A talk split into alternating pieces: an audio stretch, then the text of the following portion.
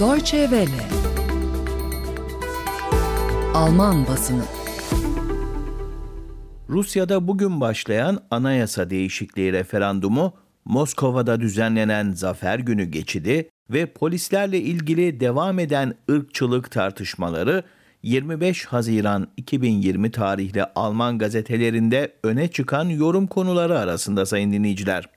Berlin'de yayınlanan Tagesspiegel gazetesinden bir alıntıyla başlıyoruz bugünkü basın özetlerimize. Gazete, Rusya'da bugün başlayan ve 1 Temmuz'a kadar sürecek olan anayasa değişikliği referandumunu konu alıyor.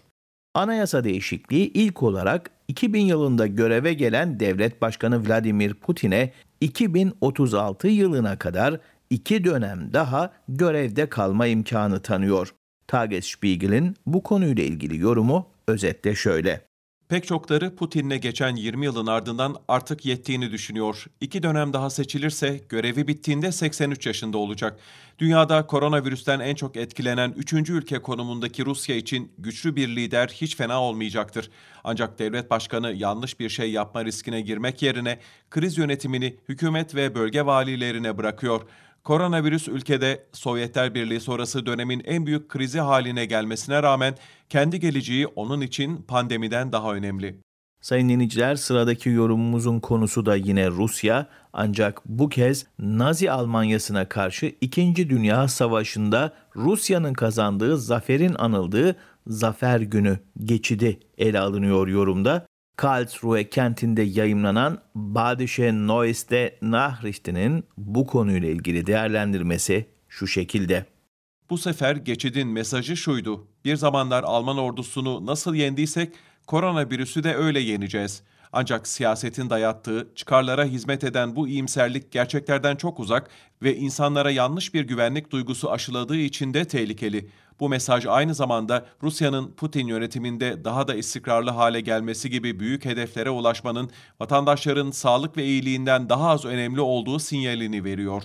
Hannoversche Allgemeine Zeitung ise Zafer Günü geçidinde her yıl yapılan askeri gövde gösterisini sorguluyor.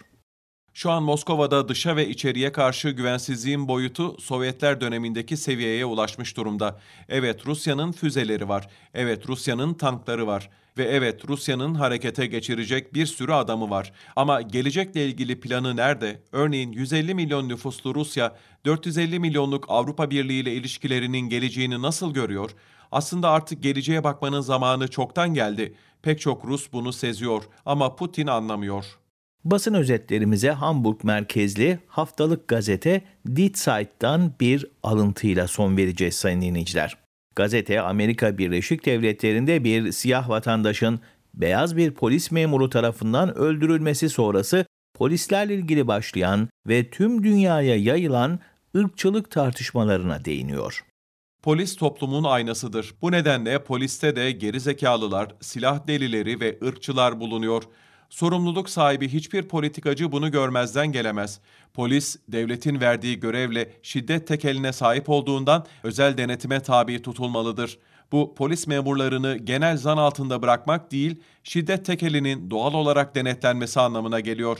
Devletin iç huzurun korunması adına sahip olduğu şiddete başvurma yetkisine ancak şiddetin demokrasi açısından meşru gerekçesinin bulunması ve kamu gözetiminde olması durumunda katlanılabilir.'' şimdiye kadar olduğundan daha fazlasının yapılması gerekmiyor mu? Evet, tüm aşırı sağ ve ırkçılık kaynaklı olaylar müferit vakalar mı? Kesinlikle hayır.